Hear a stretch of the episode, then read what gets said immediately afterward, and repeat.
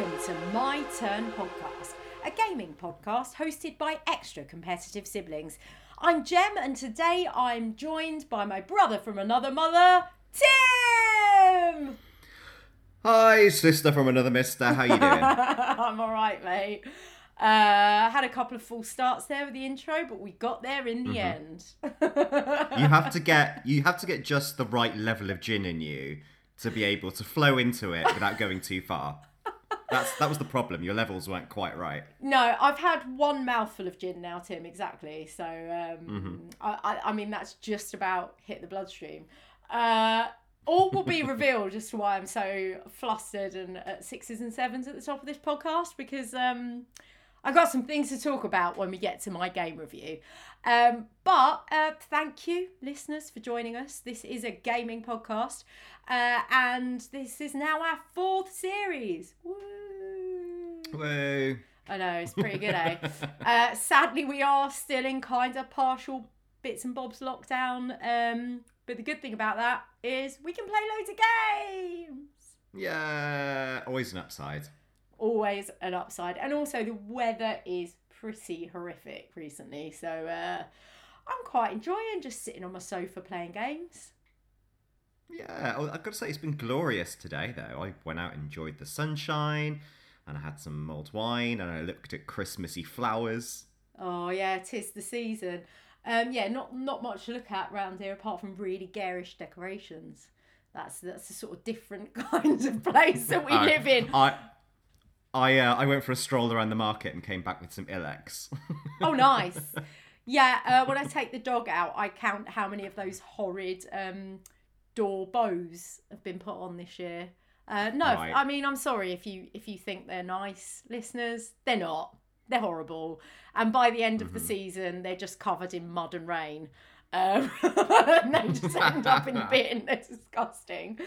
Uh, yeah, one of my neighbours has got a full Santa scene on their roof. And they live in like a really small... Oh, if you can hear that, it's my dog just drinking water in the background there. Thanks, Penny. Thanks. Thanks, it's a nice little heckle. Yeah, but this um, small little terraced house. And now he's being sick on the floor. Lovely. No? He's a real contributor to this podcast. He really is. And it wasn't yeah. actually a proper sick either. It was just like the sound of him being sick. Nothing came out, thankfully. Are, gagging. Are he's on? Gagging over your eleganza. That's what's happening. I mean, this is just, this is the life I lead now. It's so glamorous. Mm. Every Zoom mm-hmm. call, every meeting I have now is heckled by the dog. He fully jumped on my lap earlier in, while I was in the middle of work. Yeah, there he goes again. Just dry retching, mate.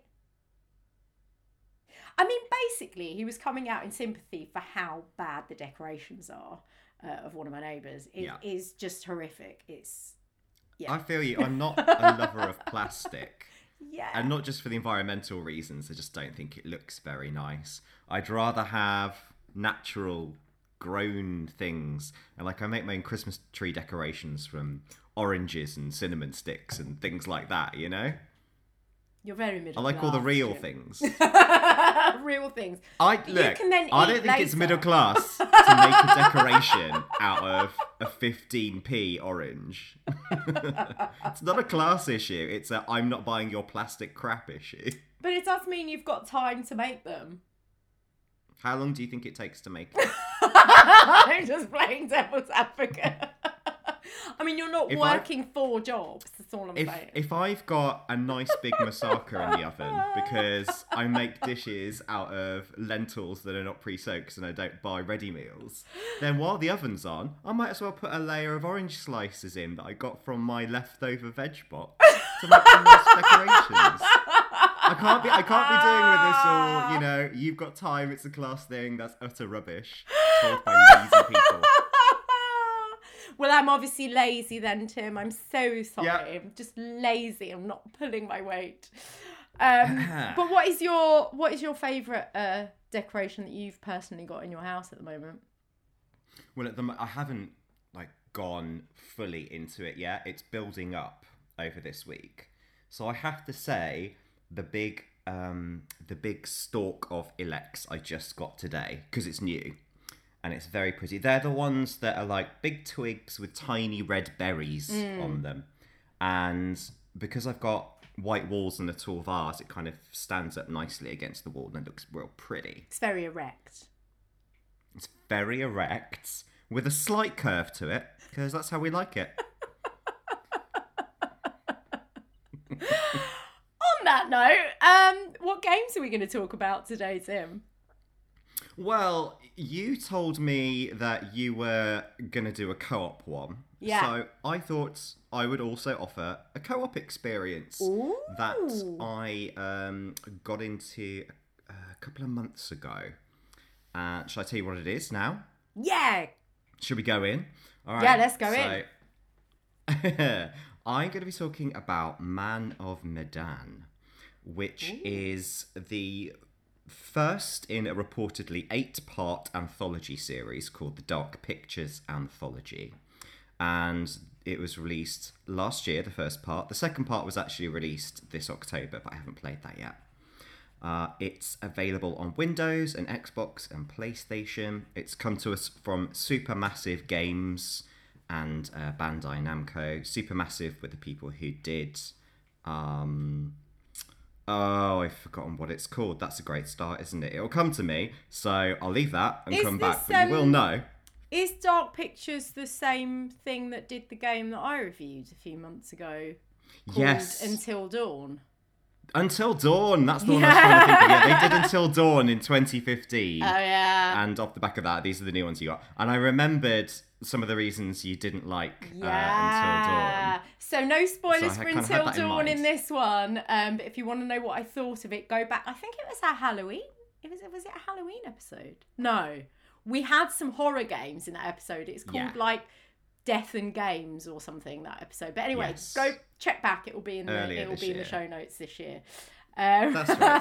So it's, it's from those people. Okay. And it can be played single-player or multiplayer. Um, and I played it multiplayer, and there are different varieties of that on the Xbox, uh, Xbox One, because it's on uh, Game Pass. Great. And this is... This was the first one you said in that series? Yes, that's right. Ah, interesting. They, so uh, reportedly, they're not actually connected. Um, you know, it's not like an ongoing serial, but there is some connection in that I've at least noticed that there's a there's a curator who's telling the stories played by the same actor throughout the series, it would seem. Yeah, they seem... I mean, just from looking at it externally, they seem also sort of stylistically connected. But we'll we'll get into that mm-hmm. later. So in a nutshell, what kind of game is this? It is an interactive drama. It's narrative. It's a survival horror-based game. And the premise of it is that you are a group of five people who have gone on an underwater diving expedition in South Pacific Ocean. And you're looking for a submerged World War Two plane wreck. It's two sets of siblings, um, which includes a couple. And there's also a captain of the boat who is very wary that you probably shouldn't be out there diving. And before too long, you have an encounter with some pirates. And not um, not the jolly Sea of Thieves kind. Not that uh, R. No, no R-ing. I drank... I was going to say I drank zero rum, but that's possibly not true, given how I was playing it. Uh. Um, and uh, before long, you find yourself in a sort of ghost ship environment where you're lost and trying to fight your way out, and you've got two sets of antagonists because you've got the pirates... But you've also got what may be a haunted ship or maybe your own hallucinations. Ooh. So that's the plot. Well, okay, so very clear what kind of game you're going into. What were your expectations then going into this? From a gameplay perspective, mm. um, the with narrative games, obviously you can have different sorts of narrative games, but... When it comes to multiplayer, my experiences so far have been that you tend to see it from one character's perspective, and mm. what you're doing is handing over controls of the multiplayer. Or else, like with the Telltale games, if you have a group of people, they can vote on the decisions, mm-hmm. and then it's still ultimately one person's decision. So uh, from that multiplayer perspective, I wasn't necessarily expecting how it turned out. I thought it would be that we all kind of make the decision together. Mm-hmm. And from horror survival perspective, I mean, obviously, I think, you know, partly based on what you said about your review as well, you think there's going to be lots of cliches, lots of mm. clueless characters that you don't really care about, and probably lots of horrific death. Uh, so that would be from that perspective. However, because um, I recognised Medan in the title, mm. I was like, where do I know that from? Man of Medan. And the story is based on an urban legend about the Orang Medan. And I did recall that because it's one of those ghost ship stories that's the basis for a lot of ghost ship films. Right. If you end up seeing them. I mean, anything that's... Um, the ghost ship, you know, for not... example. yeah, yeah. You know, a- anything that's sort of after... after the, the Caribbean ships, the East India Company ships. Well, it's still East India Company, actually, but um, because this one is from the nineteen forties, this story. Orang is Indonesian Malay for man, and Medan is the largest city in Sumatra, so it does mean Man of Medan, Orang Medan, the mm. ship. Um, it's very urban legendy in that there are a lot of reported sources of someone said, someone said. But there is actually no paper trail for this ship at all. So probably not true, but obviously these stories tend to get warped from other stories that people have told them. They tend not to be yeah. entirely fictional. Um, so there's it, it leads to lots of kind of... That story in particular, it, it, you know, the story wasn't just, oh, a ship sank and people died and they were found. It's they... Um, appeared strangely when they were found, and it was suspected that there was some sort of toxic chemical on board that Foul was being play. secretly shipped yeah secretly shipped from China to the U S is the story. So, so there's lots it... of there's lots of political intrigue and military yeah I was suspicions gonna say well. Does it get a bit political? There is a suggestion that there might be a military aspect to it, in addition to the pirates, in addition to the hauntings, in addition to what you're doing there as characters as well. There are a lot of levels to the story, which which makes for a good narrative investigation. So, so I knew that urban legend about it before I got there. Yeah. Yeah. Okay. This is good. And I feel like a couple of the other games are based on urban legends as well, but I would need to fact check that. Um, But so in terms of the group of characters that you start with, are you all different ages? Is it quite a diverse um, mix, for example? So in terms of the ages, not so much. Mm-hmm. There are younger siblings, but, you know, only by a few years. I think they're mostly at around thirty, right. let's say. Um, but you can tell that there is a power difference in, in the older and younger siblings, even if it's only by a couple of years, by the way they behave. Right. Um, there's a difference in maturity, for sure. Um, some people seem to have had easier lives than others. Um, and uh, but in terms of um, ethnic diversity, that, that is represented, for sure, yeah. Yeah. And so, you've, you've got the different archetypal character differences as well. Yeah, we'll, we'll get into that in a sec. So let's let's talk about, first of all, what you enjoyed about the game. What were the positives? Uh, first of all, I'll, I'll talk about the multiplayer experience mm. because um, when you play survival horror games by yourself, they can mm. be just a bit too intense. I'm not... easily rattled. Like, I enjoy films because I know what I'm getting, but there's something about playing a survival horror game that if there are jump scare moments, you just think, I'm too tense to be playing this, I need a break. And the great thing about having someone else there to play it with is you can have that break. Yeah. You can go in deep for twenty minutes and then you pass controls and you can laugh at how tense they get. Okay, and firstly, that's way... filthy. Secondly, I totally agree. I'm so glad mm. you said that, Tim, because I, like you, I mean, you and I both go to Fright Fest, we're horror fans. Yeah. But there is something else, isn't there, about playing a horror game where you're trying to survive, that because you are in control of it is so yeah. much more intense.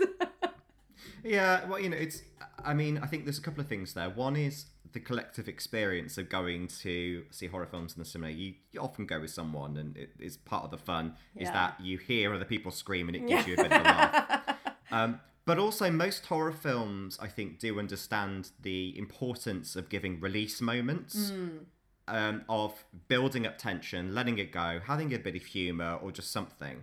Whereas I find a lot of games struggle to inject humour mm. into their horror survival. And that's certainly the case um, in this one, actually. It, it could have done with a bit more humour just to give it shades. But, of course, where you do get the release is by changing over the perspective of characters. Mm, so you okay. actually get to play as all five characters.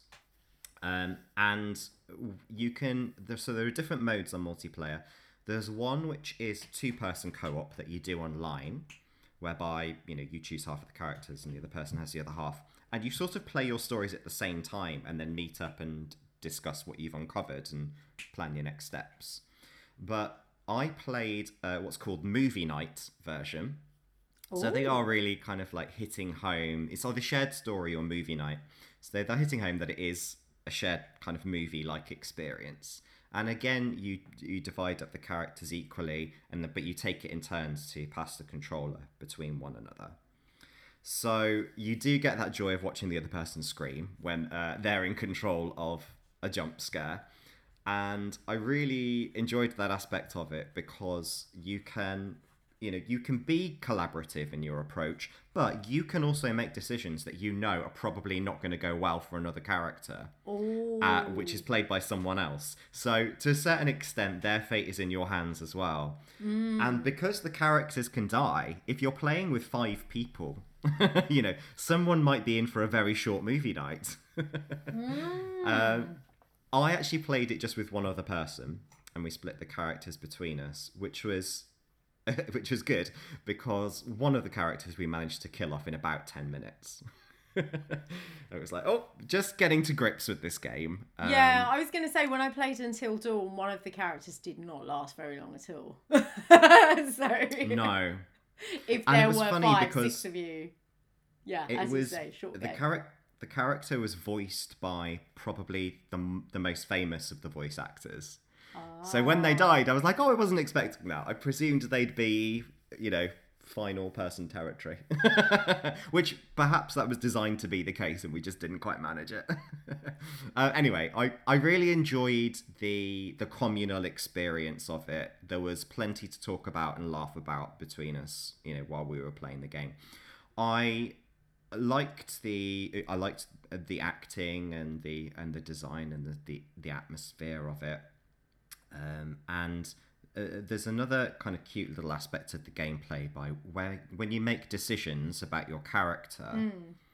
it's um, it does it as a, a moral compass. The imagery oh, is very literal because you're, you're nautical. That sounds awful. No, I quite like it because obviously you've got, you know, the nautical theme, and then you make a decision, okay. and it tells you, you know, oh, your character has now become uh, more confident or more cowardly or yeah. you know, more open or what, and you change your relationships to the characters, and then that changes the options you have in future. Um, yeah, it's a bit literal as metaphors go, but I like I liked it. I saw yeah. that aspect of it. Again, that's exactly There's... the same as in uh, Until Dawn. That, that thing yeah. where you can look at the scale of like how brave your character is now and how ca- how giving your character is now. Yeah, it's good when you've got that to talk about with other people as well, because you have to give it meaning. Like the meaning isn't clear, which, you know, yeah. could be a criticism that you make these decisions. It tells you something about your character, but you don't ultimately know what it means. But I think that's that's over to you to kind of mm. have that discussion. Another aspect I really liked was uh, that you can, if you find certain paintings at different points in your turn, early on in your turn, it will give you a premonition as to the bad stuff that will happen to you, and it gives you a little clue as to, you know, maybe the paths that you should go down as you're making decisions. Uh, so that was quite fun as well, because yeah. they they were kind of blink and you miss it premonitions. Yeah. So it's another thing where you end up anything that gives you more to talk to each other about what's going on is is kind of a good aspect to that game. Yeah. I think. So again, exactly the same as Until Dawn. So they are just yeah. the same games in different settings. Well, I would have thought so. I mean, they're yeah. they're the same. They're the same makers, so yeah. it, it would make sense. Um, and the the other thing I suppose is that I want to play it again. I would find it very replayable. I, there were a lot of decisions to be made. As I say, I was surprised that our character, you know, died off after ten minutes. The one that I didn't mm. think would get the chop first. So I can imagine it would go very differently on a second playthrough. Um, so yeah, I think come come next Halloween, it'll probably come back out with whoever's around and we'll give it another go. Okay, maybe you and I should have a go. Yeah, because when I played absolutely. Until Dawn, I mean, I probably would have enjoyed it more had I played it with someone else. But instead, I just mm-hmm. was on my own shouting at the screen. Um, just yeah. getting frustrated. I would, I would not want to play this game by myself. Not just because of the horror aspect, but... like I say, so many of the things I liked about the gameplay, I think, could actually go either way. But the reason it works for me is it because it gave us stuff to talk about. Mm. And it's a lot of the enjoyment of the game is what's happening when you're not playing it. That's so interesting. Yeah, I wouldn't have even considered that that would change my opinion of, of a game like this. But you're mm. as you're saying it, I'm like, yeah, actually, there is something in that kind of communal experience. Because, yeah, yes. as you say, you are bringing your own narrative to what it, the game is giving you um, when you're sharing that with each other. Interesting. So uh, yeah, exactly. Were there any were there any negatives for you with this game? Yeah, for sure. The the biggest negative is the um the the moments of action, the kind of quick sequences where you have to either, you know, do some button bashing or um, or react very quickly, and it's not button bashing. So there are, there are two kind of key mechanics. One is either hit the button very quickly so that you duck out the way, for example, mm-hmm. which in which button bashing could be fine. But there's another one, which is you have to maintain your heart rate. You have to keep calm. And so game. you have to hit. Sorry. So you have to... oh. oh, the dog joined in. That was the dog list. So you, you have to hit the button on a regular beat, otherwise you get it wrong. And it's not instantly clear which one you're heading into. So it's very unforgiving as a mechanic. It's it's too unforgiving for a game that should be, or kind of like is, ninety percent narrative and consequence decisions. So all of a sudden, out of nowhere, throw a do something quickly or you're dead at you. Mm. It's that is not at all satisfying as an experience. You feel like, um, you know, you, you didn't deserve that sudden end. So yeah. it's I, I don't I don't object to having some elements of, of skill and timing and agility being brought in. But they have to set it up in such a way that you kind of, you know what's coming, or it's at least in line with the, the tone of your character up to that point. Yeah. So, yeah, and that was I that ask... was the bit that really upset me, I think. Yeah, and can I ask, because this is, as you're talking, it's just the same as Until Dawn. But the thing that infuriated me with that game, and just picking up on what you're saying, is I don't mind button bashing in a story-based game, as long as the buttons correspond to something. So what I hate is when it's a randomly assigned button.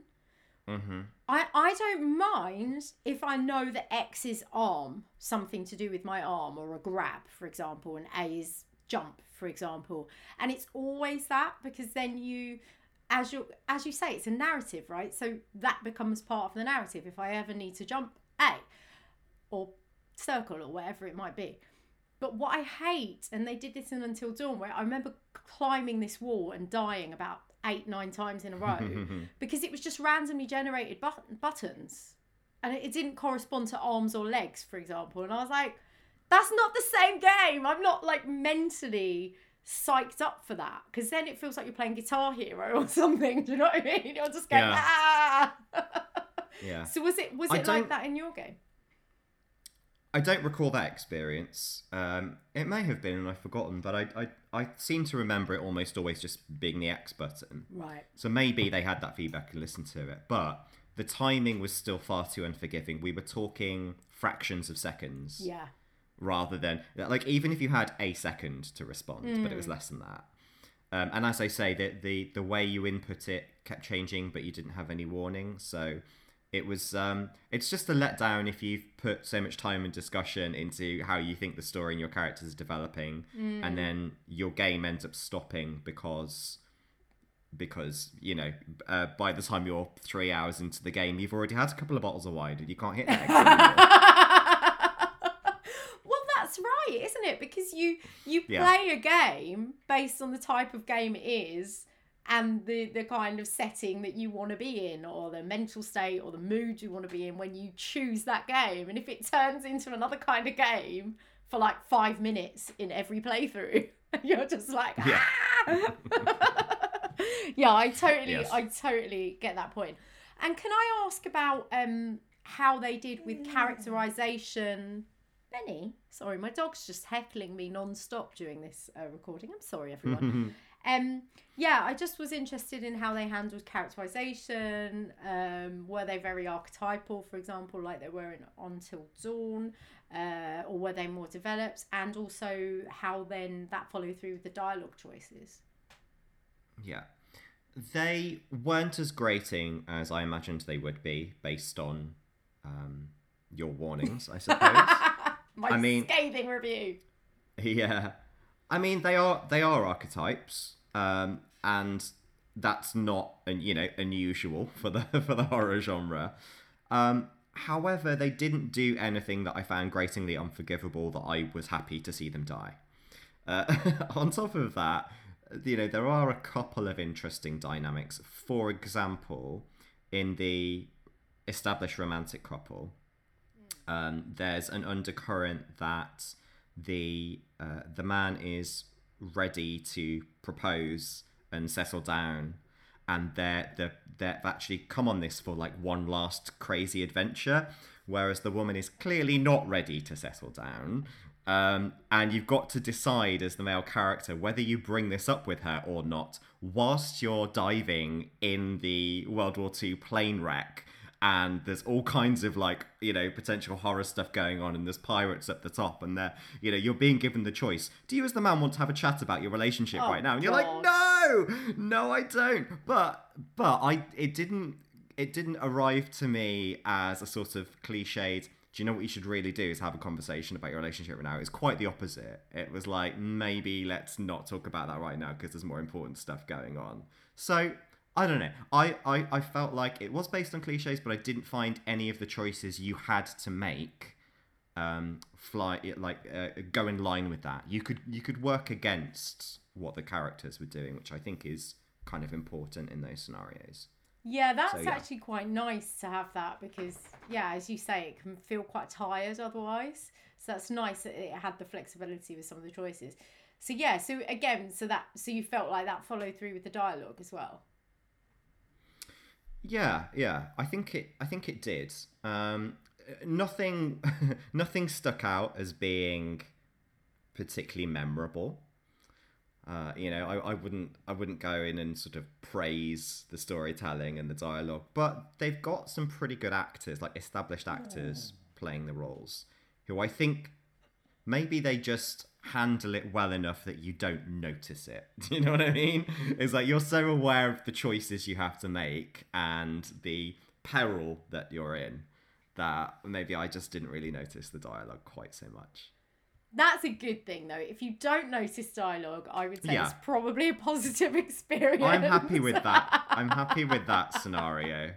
There are very few horror experiences where you come out of it and you go, do you know what's great about that? The dialogue. Even if it's a good horror film. Even if it's a good horror film, what you remember about good horror films is the the suspense, the tension that's built up in the silence or the music or the the spacing. You know, I think I I think even in horror films that I think are really good, I don't necessarily point to the dialogue. So Tim, before we round hmm. this up, uh, is there anything that you think is necessarily good to mention about the game that you haven't covered already?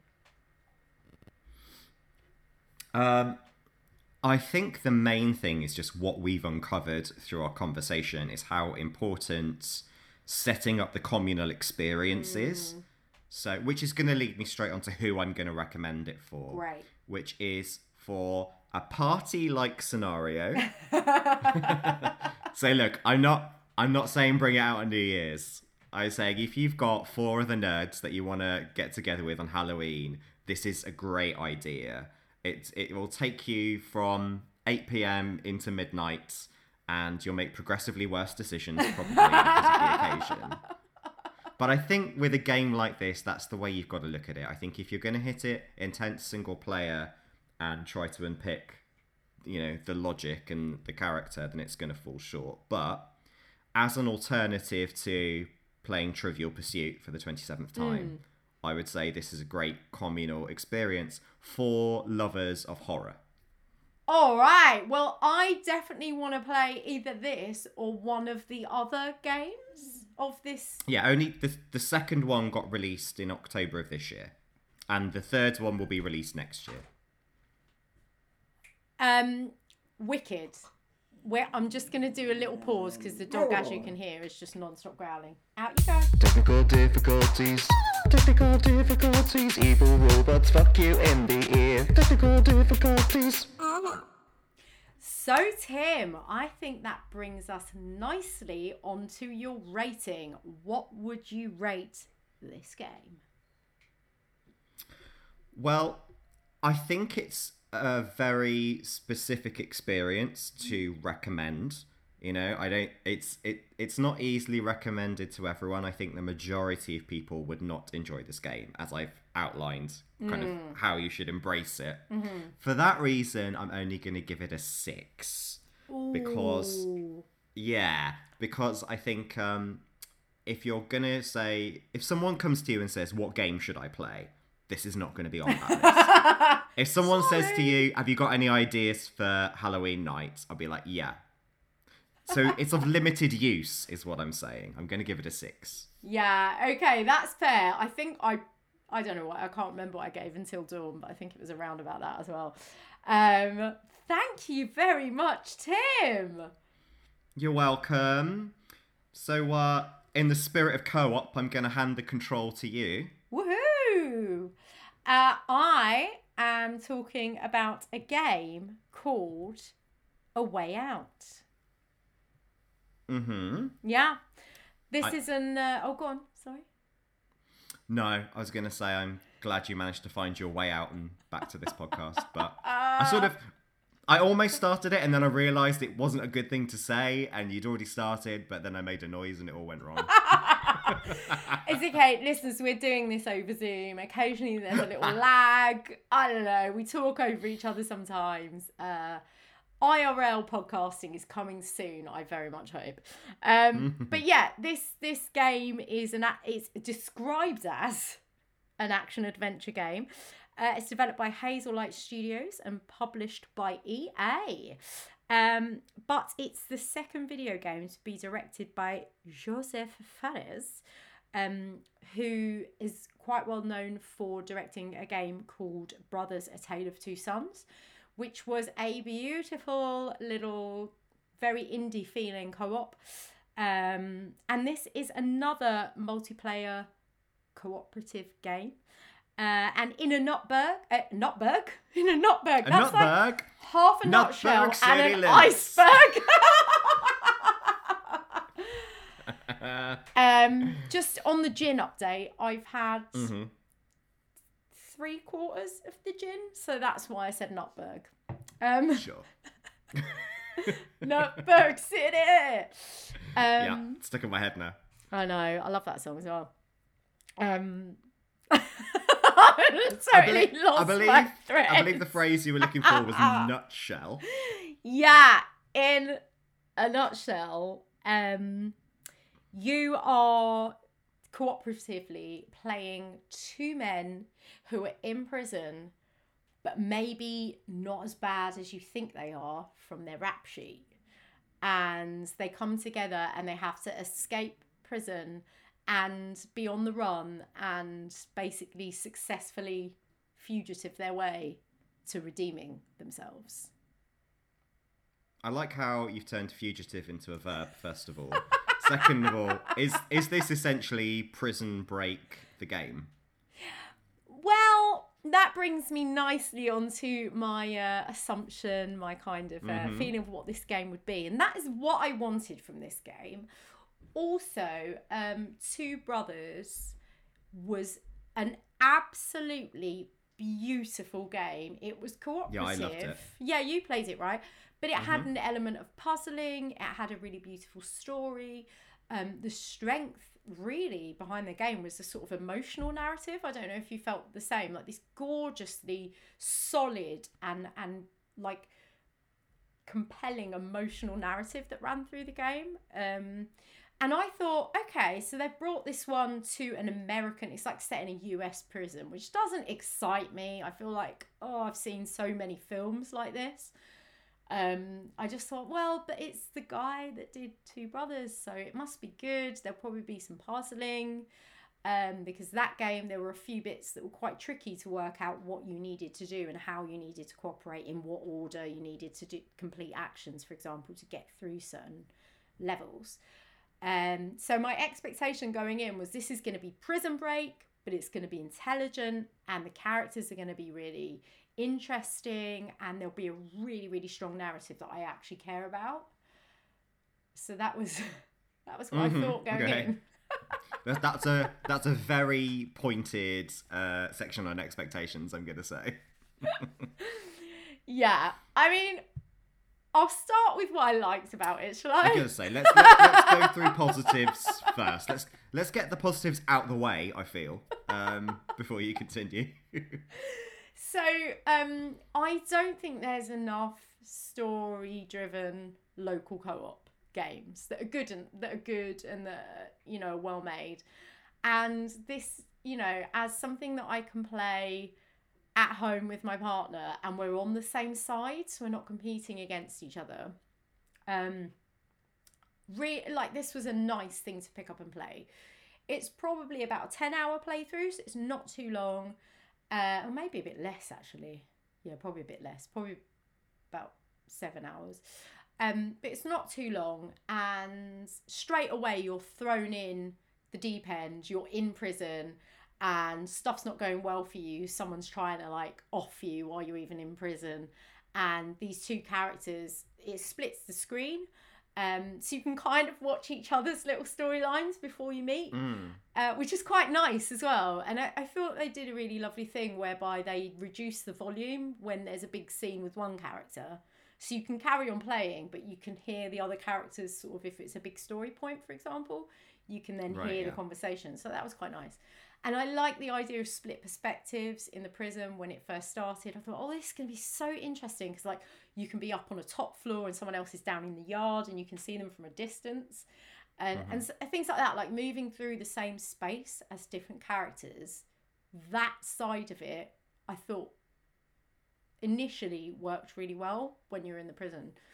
Um, and what else did I like about it? Um, it doesn't bode well, does it? I mean, no, it doesn't. I'm I'm trying to I'm trying to um, feel out when the right time is to let you go loose on the I negatives. Mean, I felt okay. like you, I could drag one more thing out from you. Here's an, here's another thing I enjoyed. When you had to work together in an action set piece, um, it was fun. It was really fun. It was really, really fun. There was a lot of different types of action. Also, to go back to my earlier point about um, non-corresponding button bashing, this didn't have that, so there was some button bashing, but it was always like if you were punching someone, it was always the X. If you were jumping or rolling, it was always the A. So in that sense, you know, and triggers were always the triggers, for example, mm-hmm. and throttle was always the triggers. So there was consistency with that, which pleased me, because when you suddenly realise you had to press X, otherwise you get punched in the face by some random guy who just grabbed you. Um, you knew what you needed to be ready for. You just had to wait for the prompt rather than it completely catching you off guard, which, as we said, right. is not great when it's so story-driven. Um, yeah, and there was a bit of, like, sneaking, which was enjoyable for a while. And there were different kinds of action set pieces. Like, one of my favourites was very on, early on in the game. You sort of shimmy back-to-back, up a kind of... Mm-hmm. Um, almost like a vent, like a elevator vent or something like that, and you shimmy back to back. I think like most of us tried to do that as a kid with like a yeah. friend or a sibling. So that was quite fun. Um, so they, yeah, they had some some nice ideas about different ways of doing action set pieces, and they were quite varied throughout the game. So sometimes you were driving, sometimes you were riding a motorcycle. Um, yeah, there was lots of different things to do. Mm-hmm. Okay, well, it sounds like they had a really good sort of first week of brainstorms when they were coming up with this game. So let's get into the execution. oh. then. Um, and I and I mean that oh. in several ways. Off you go. Yeah, so, oh God, where to start? So early on, I was feeling very positive and enjoying myself. We're in a prison. Uh, I like the sort of pressure cooker aspect of that. Um, the sort of getting out of the prison. I thought that would be the game. I thought they'd drag the getting out of the prison out, because there was a couple of stages where you did a thing and then realised you needed to like get a screwdriver in order to do mm-hmm. that again. So you'd have to wait for a day to pass and then you'd go back. And it's like, oh, this is going to be cool. We're going to like gradually puzzle our way through it. No, uh, it's not a spoiler to say you get out of the prison pretty quickly. Um, most of the game is not set in the prison, which was surprising. Um, mm. And I guess the biggest disappointment for me, based on my expectation of this game, because of how much I cared about the characters in Two Brothers, was that these two characters you're given, Leo and Vincent, they are such American prison break movie cliches that I just didn't care. And I played with my partner, and we both, after a couple of hours of the game, we were like, they're just awful characters. They're so lazy. And I wasn't sure if that was a non-American trying to do something more American. I need to look more into that. But it was just like, if you ask someone to give you an example of what an American prison ba- movie might be like and suggest two characters, it feels like they would just be the most obvious characters. And they're both like Italian Americans with the accents, and and it's set in the, it's set in nineteen seventy-two, so it's a very, it feels so familiar but in a way that feels so tired. Mm. So immediately, like after probably the first hour, I thought, oh, when are we going to get that nice storytelling? When are we going to get that emotional investment? And it that never came. But what did come was this kind of ham-fisted, awful insertion of female characters, which I absolutely hate. When a female character is introduced to the narrative to literally be the emotional reason behind anything. Mm-hmm. And this happens a lot in, you know, movies, especially older movies. Oh, it was so awful when they started basically bonding over their wife troubles. We just rolled our eyes, and there were just, and it wasn't. This wasn't part of the gameplay. This was this was added in to give the characters layers, but what it did was the opposite. It made them mm. these kind of two-dimensional, two-dimensional guys that got involved with a bad crowd, but they'll do anything to save their wife and child. like, and, like, and look, yeah, that again, fine. This is not a spoiler. You get this really early on.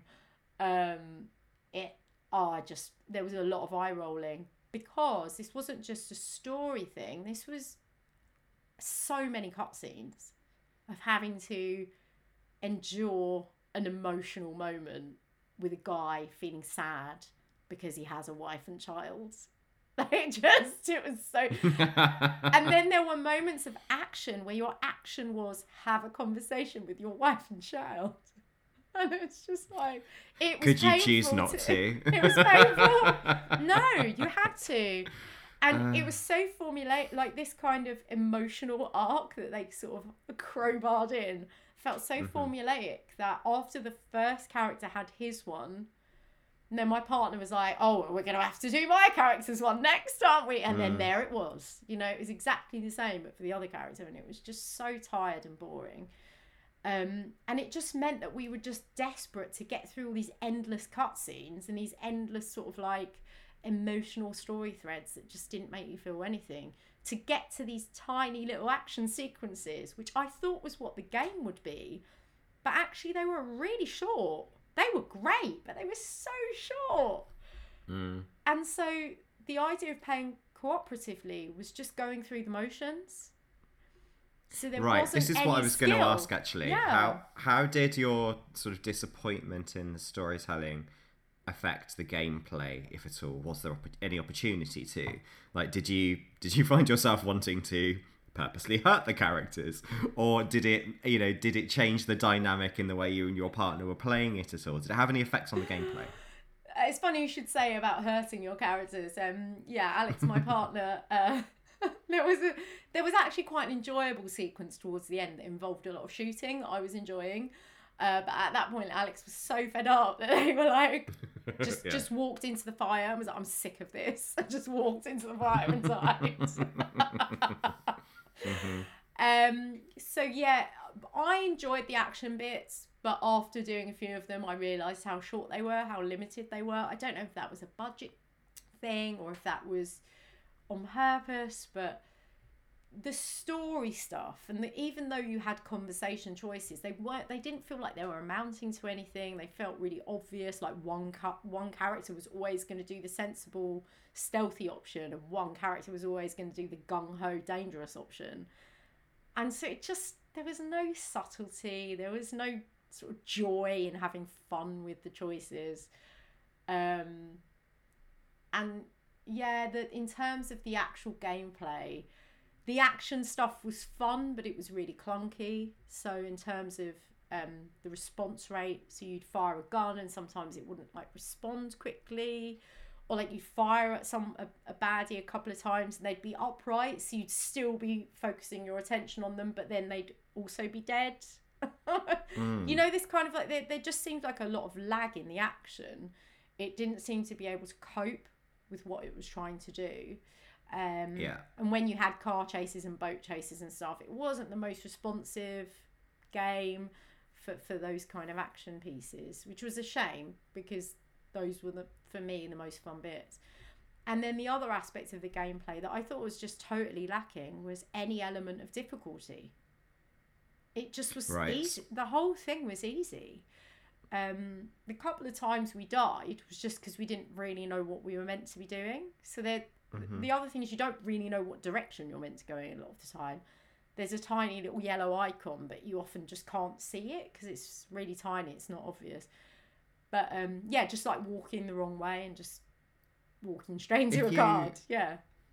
If you die in this game, is it like checkpointed? Do you just yeah, go but... back to that bit? As opposed to like with my game, if you die, it's over. Like that character is just gone for the rest of, for the next four hours. Yeah, and, and this game is checkpointed like every five seconds, so you. So there's it, no it's real. It's so easy, peril. Basically. It's so easy. You can just die and go. We'll do it again. We'll just do it again, but and and you, it's mm. so easy. And the first time we we got through a checkpoint, like right on the checkpoint, we were like, "Oh, wicked! We got through the checkpoint." And then when that kept happening, we were like, "Oh, it's just too. E-. There's no challenge." There was also mm. no puzzling at all. Which I really thought there would be. So early on, there feels like there's an element of strategy in play with, with sneaking. Um, no. Mm-hmm. It's it's just, it's there's no challenge. Is there anything else we might need to know that would be important before we go to who this is for? Because I'm, in, I'm intrigued to to ask whether you have an idea of who this game was actually made for. Um. Anything else of note? Well... I'm I'm so disappointed. Like you can, if you see my face, you can see, but you can see Tim. I just feel like so frustrated with this game. Um, I guess the only thing of note would be, I guess, would feed into who this game would be for. There's a lot of very good reviews of this game, which means that if it's your shtick, you'll probably love it. And actually this game was recommended to me by someone who normally likes the same kind of games as I do. So I'll put that massive caveat on me then saying who I think this game is for. I think this game thinks it's really clever. And I think this game thinks its characters are really well drawn and deep and layered. And I think this game thinks the ending's really, really clever. I didn't feel any of that though, and I wonder if it's about narrative, which I know we talked a bit about um the last time we did a podcast. I think that if you are someone who is really like driven by narrative and good, strong, solid narrative, this game is really going to disappoint you. If you're someone who wants a kind of easy game to dip in and out of that you can play cooperatively with someone else, but you're not that bothered about good story, you're just kind of, maybe you're not even a gamer gamer, maybe you're someone that just picks up a game every now and again, I feel like I would recommend this game. It's very accessible in that sense. You can just pick it up and you, it's not hard. And that's not a diss for everyone. Like, some people just want to play a game that isn't mentally challenging but feels surprising, and it did feel surprising in terms of some of the the sequences it puts you through. Um, so yeah, I wouldn't recommend it to anyone to whom narrative and well-drawn characters is very important, but I would recommend it to someone who's maybe a casual gamer who wants something that feels really accessible and easy to get into and enjoys a bit of a mishmash of gaming styles. Mm-hmm. I mean, potentially, would it be for someone who maybe is a casual gamer but has a partner who's not, and they want to bring them in on the experience? Yes, Tim, very good point. I would say yes. That's a really good point. Now, my partner and I, we game a lot, so neither of us are that. And actually, Alex was way more harsh on it early on, where I was like, no, I'm still enjoying it. And then gradually it wore me down. Mm-hmm. Um, but yeah, I know people who's, who I respect, who are big gamers, who love this game. So it's a really hard one to recommend because it might yeah. be down to taste. And as I said, I think it's to do with how sensitive you are to being really gripped by narrative, and for me this just fell completely flat of that. Yeah, fair enough. Does that point us towards a rating? It does, and funny enough, Tim, six out of ten. Double sixes. I know. Yeah, it wasn't so god awful. I mean, it was all right. seeing, as, seeing as we've both had six worthy co-op experiences mm. that we have both played like on the sofa, like a, a movie mm. night thing, maybe we should think about like what constructively we could ask for that was missing from those experiences that we would want for a really good side-by-side narrative co-op game. I know what mine would be, and that is mm-hmm. a challenge, like a brain challenge. I think that puzzling in these situations is really useful, as is strategy. Strat, I can't speak strategy. So like a kind of puzzle element in strategy is really enjoyable when you're working together to solve it. How about you? Yeah. Um, I mean, as- aside from all the obvious stuff, like we want good narratives, we want good gameplay, all that kind of business, I think one of the things that's fun about gaming with other people is realising the different ways that you behave, the different ways you react to intense situations, the different ways you like to solve puzzles, the different moral choices you make. Mm. And I find that like a lot of that can happen as you go through games, but what I'd be interested to see is how much of that you can do before you establish your characters, before you choose your characters. Mm. Like, can you, is there a scenario in which you get tested on a few options first and then they go, right, this is going to be the character for you? And either that could go in line with the way you normally behave, or it could be the opposite of it. But do you know what I mean? Just something like a little a little quick yeah. personality test, or a little bit like, do you prefer stealth or the action? Because both of this is going to be in this game and we want to make sure it's balanced out. Because I always enjoy playing with people who have complementary skills to me, and that always that usually emerges more out of platformer co-op mm. games than narrative games. Because in platformers, when you play something like um, Rayman Legends, which I adore. Yeah, I love that game. Guacamelee. When you play with someone else and you're playing two characters, you usually get to a point where you know each other's strengths, where it's like, ah, oh, this is some quick agility. You do this bit while I go for a wee. Or, oh, this is uh, lots of racing through something, or lots of button bashing. I'll take this bit. And you, do you know what I mean? Like you, you, you know each other's strengths, but I feel like in narrative games, you don't often get to that point when you realise the strength of, for example, moral decision. Yeah, absolutely. So yeah, that would be that would be my take on it, I think. Yeah, it would be nice in, in those kind of games, especially those games that are sort of tapping into a filmic narrative style, mm. to have that opening scene where you could be free and learn what each character does and maybe take a turn on each one and then decide. That would be so cool, wouldn't it? Yeah, sort of exactly. Arriving to the log cabin, that bit when you don't know what anyone's agenda is yet, and then like figuring that out and then making your choices. Quite like that. I, I also think, you know, for people like you and I who have quite uh, dark sensibilities and uh, would, you know, would maybe quite happily um, send the happy cheerleader to her death or, or whatever.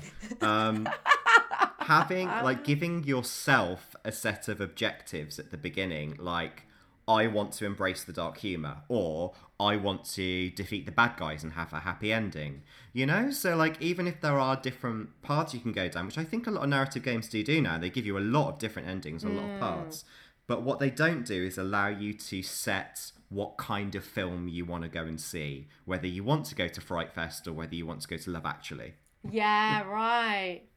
Yeah, and even if even if there was a bit more joy in that on unlocking those aspects, I feel like, yeah, oh, mm-hmm. well, let's just write our own game, Tim. I think that's the solution. um, yeah. That's, that's and what? And on this note, what is your favourite armchair co-op or online co-op uh, game?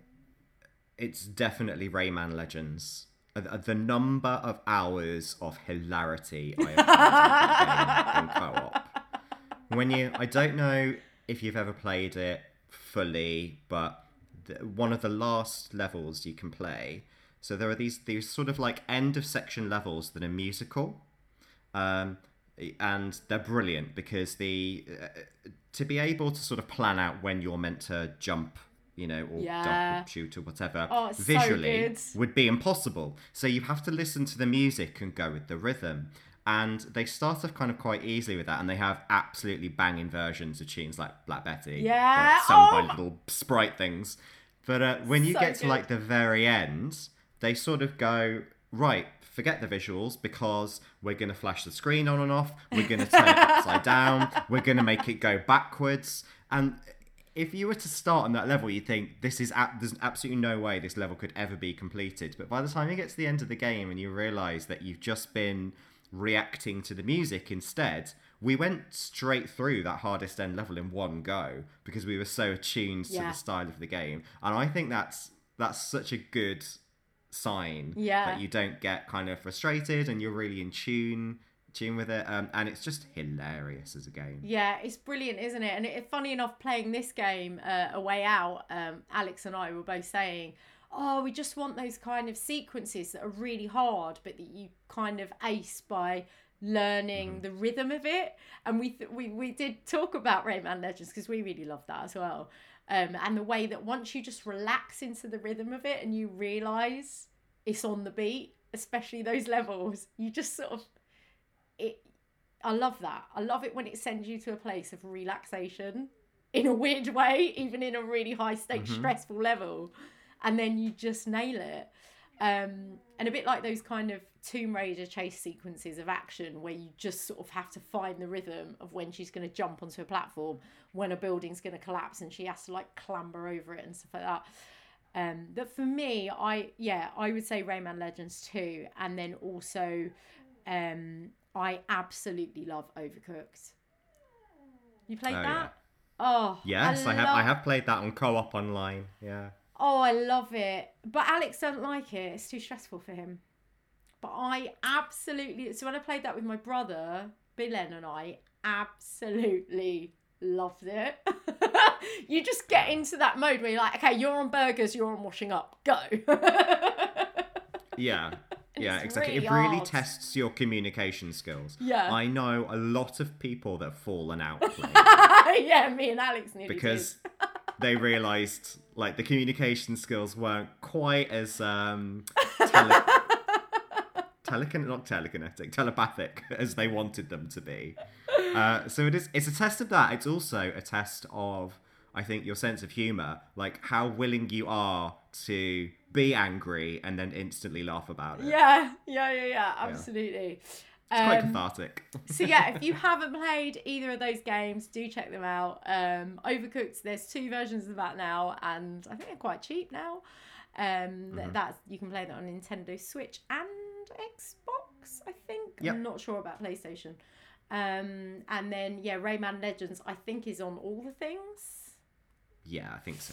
Uh, and it's brilliant. Definitely check that out if you like a if you like a really fun platformer. Um, but I think that brings us to the end of the podcast, Tim. Thanks. I've enjoyed uh, this cooperative session. We've just uh, we've been very cooperative. Hardly any sabotage. Only minimal, minimal uh, sabotage. I do have to apologise to listeners if you can hear my dog whining in the background. He hasn't stopped for pretty much the whole podcast, so I do apologise if you can hear that. If you can't, I didn't say anything just now. It was seamless. It was wonderful.